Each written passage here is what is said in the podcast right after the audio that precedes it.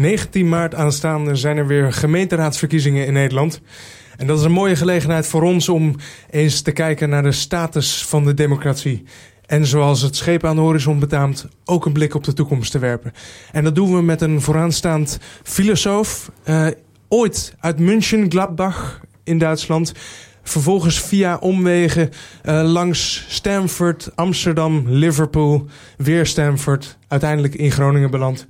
Ja. Mark Pauli. Goed dat je er bent. Welk van die landen waar de universiteiten die ik net opnoemde in liggen, was volgens jou het meest democratisch? Nou, dat is voor mij toch wel Amerika. Dus uh, wat uh, in termen van democratische vernieuwing daar gebeurt, dat vind ik toch altijd wel heel bijzonder. Dat, uh, ja, zeker. Ja, je werkte in Stanford. Ja. Dat ligt zo langs de rand van Silicon Valley. Mm -hmm. Wat zag je daar voor bijzonders gebeuren op democratisch gebied? Nou ja, de methodiek waar ik uiteindelijk hier uh, uh, mee heb gewerkt, de deliberatieve peiling, dat is eigenlijk een methodiek die daar uitgevonden werd uh, aan de Stanford University. Dus ik zie eigenlijk Silicon Valley niet alleen als bakermat van nieuwe technologie, maar ook van dit soort democratische nieuwe procedures. Ja. Oké, okay, en wat verstaan we onder een democratie vanavond? wat, wat zou jouw schoolboekdefinitie zijn? Uh, ik denk dat het uh, te maken heeft met een directe invloed die de burger op beleid heeft. Dus niet uh, over via het kiezen van personen, van politici. Maar directe invloed die hij op bepaalde vraagstukken kan uiten. Dus ben ik voor of tegen bijvoorbeeld euthanasie, drugs, dus noem maar op ja. Dus dat uh, is voor mij heel essentieel bij democratie... dat de burger direct betrokken wordt bij uh, beleidsbeslissingen. Ja. En de representatieve democratie, waarbij we volksvertegenwoordigers kiezen... zoals op 19 maart gemeenteraadsleden, staat daar haaks op? Nou, het staat er niet haaks op, maar uh, als ik nadenk over democratische vernieuwing... dan heeft die directe invloed van de burger, die staat voor mij daar wel centraal. En het grappige is dat het eigenlijk aan de ene kant wel lijkt op vernieuwing. Maar aan de andere kant is het wel teruggaan naar de bronnen van de democratie. Zoals het in de oude Athene eigenlijk ook was. Waar de burgers zelf de politici waren. Ja. De burgers zelf de politici. Uh -huh. Klinkt dat jou als muziek in de oren, Ronald Mulder? Ja, dat klinkt mij als muziek in de oren.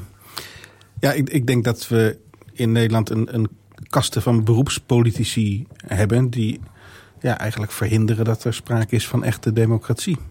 Een kaster, dat doet vermoeden dat je vanuit een uh, onder, onderste laag nooit boven zal kunnen komen. Sociale mobiliteit in de politieke nou, ik geloof, wel, ik geloof wel dat als je lid van een politieke partij wil worden... dat je dan uh, uh, met open armen wordt ontvangen. Maar je moet wel eerst natuurlijk vier jaar lang folders lopen... voordat je iets leukers mag doen.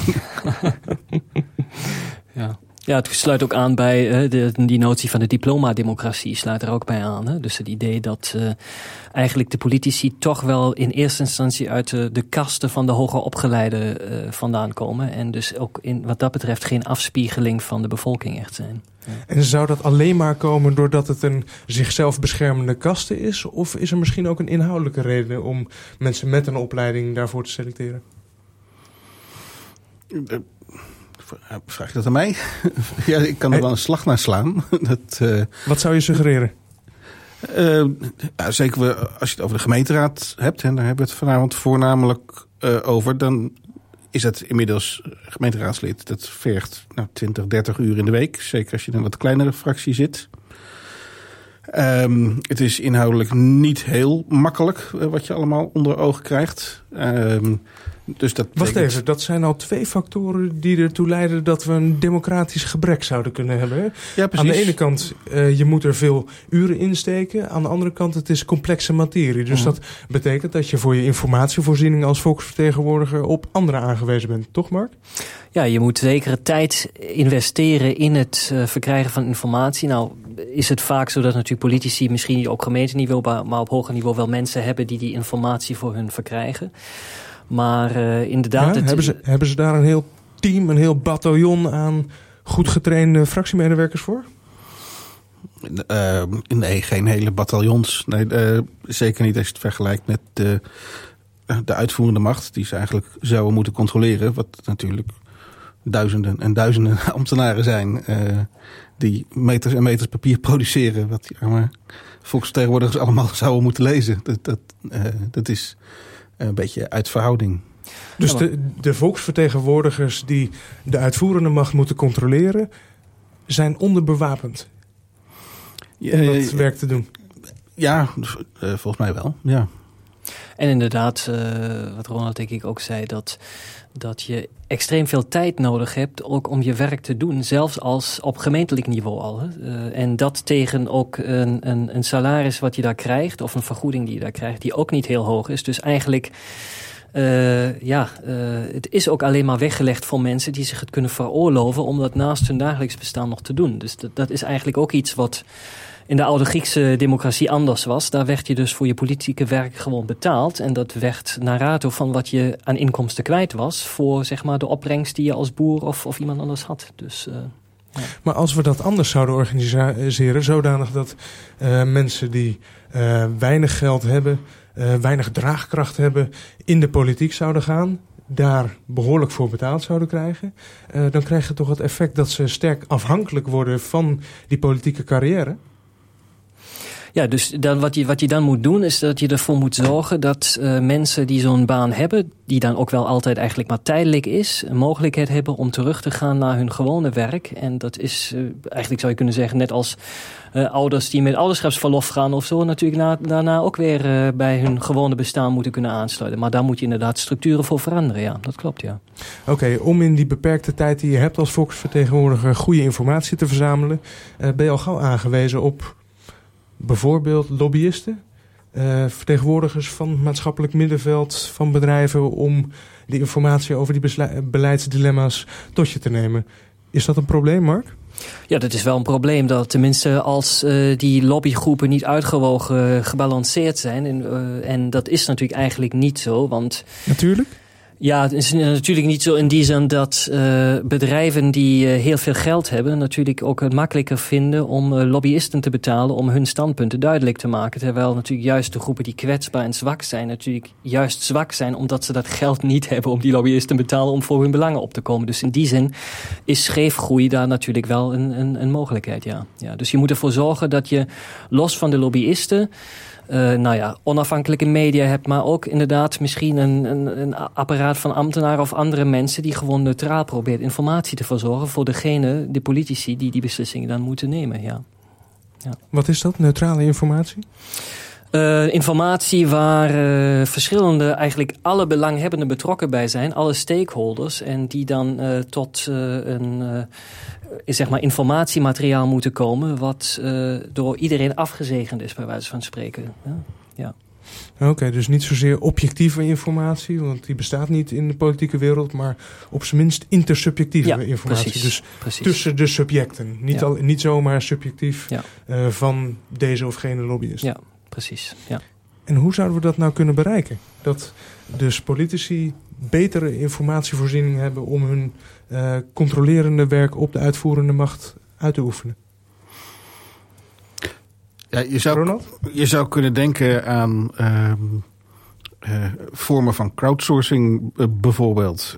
dat, ehm, het is natuurlijk niet een, een, een, een, fenomeen dat alleen in de politiek speelt. Um, steeds meer ook commerciële organisaties komen erachter dat hoe, hoe, hoe, hoe slim de mensen die je in dienst hebt ook zijn, uh, er is altijd meer kennis buiten de organisatie dan in de organisatie aanwezig. Hè? Dus door, Zeker bij politieke partijen, want die zijn heel klein, hebben we net geconstateerd. Dus er, is altijd ja, meer, er zijn altijd meer mensen buiten de partij dan erin. Zeker, zeker. Hè? Dus, maar, maar, je ziet, je ziet uh, in het bedrijfsleven ook allerlei mechanismen ontstaan om met behulp van bijvoorbeeld informatietechnologie uh, kennis uh, uit de hele wereld uh, in je, nou, in dit geval je research and development proces te betrekken. Dat, daar zou je een, een, een vertaling van kunnen proberen te maken naar de politiek. Ik weet niet precies hoe dat moet, maar je zou er op zijn minst veel meer mee kunnen experimenteren volgens mij. Zie je daar in de praktijk voorbeelden van, Mark? Van voorbeelden uit de private sector van crowdsourcing die voor de publieke zaak ingezet kan worden? Nou, ik merk het op de universiteit wel dat er dus uh, sommige mensen zijn die onderzoek via crowdsourcing proberen te financieren. Hè? Dus uh, mensen die zeggen: Oké, okay, ik heb hier graag een project. Ik wil bijvoorbeeld als het gaat over een bepaald natuurgebied, ik wil daar onderzoek naar doen, maar uh, er is geen fonds voor. En wie wil mij hierbij ondersteunen? Dus dat zie ik wel gebeuren, ja. Maar zo'n project wordt dan door crowdfunding ja. gefinancierd. Maar is daarmee de inhoud ook gecrowdsourced? Mm, ja, dat weet ik zo eigenlijk niet. Ik, ik kan hier zo niet uh, een voorbeeld bedenken wat daar direct bij aansluit. Nee. nee. Ronald? Uh, Zie je voorbeelden waarbij de publieke zaak gediend wordt met crowdsourcing? De publieke zaak, de publieke zaak. Um... Ja, dat wat al onze particuliere belangen overstijgt. En een soort algemeen belang dient? Nou ja, op, op, uh, op kleine schaal zie je het wel gebeuren. Ik was een paar weken terug uh, op een avond van de gemeente Groningen. Die ging over de westelijke stadswijken. Um, waar um, een heel proces uh, loopt. Dit was de af, afsluitende avond waar ik, waar ik bij was. Om burgers en ook bedrijven die daar gevestigd zijn. En de wijkagent en iedereen die er maar rondloopt te betrekken bij met name het voorzieningenniveau. Hoe zou dat er, het zijn allemaal vrij jonge wijken. Wat mist er nog aan voorzieningen? Wat zou er bij kunnen, moeten? Wat zou misschien verplaatst moeten worden? Dat soort vragen. Daar hebben ze een half jaar lang over nagedacht. Met, ja, niet gevoed door experts, maar vooral door de mensen zelf. Dat, dat zou je een voorbeeld van crowdsourcing kunnen noemen. Oké, hiermee hebben we alvast een kleine rimpeling te pakken voor de grote schepen van de deliberatieve democratie, waar we zo meteen verder uh, het vizier op gaan uh, richten.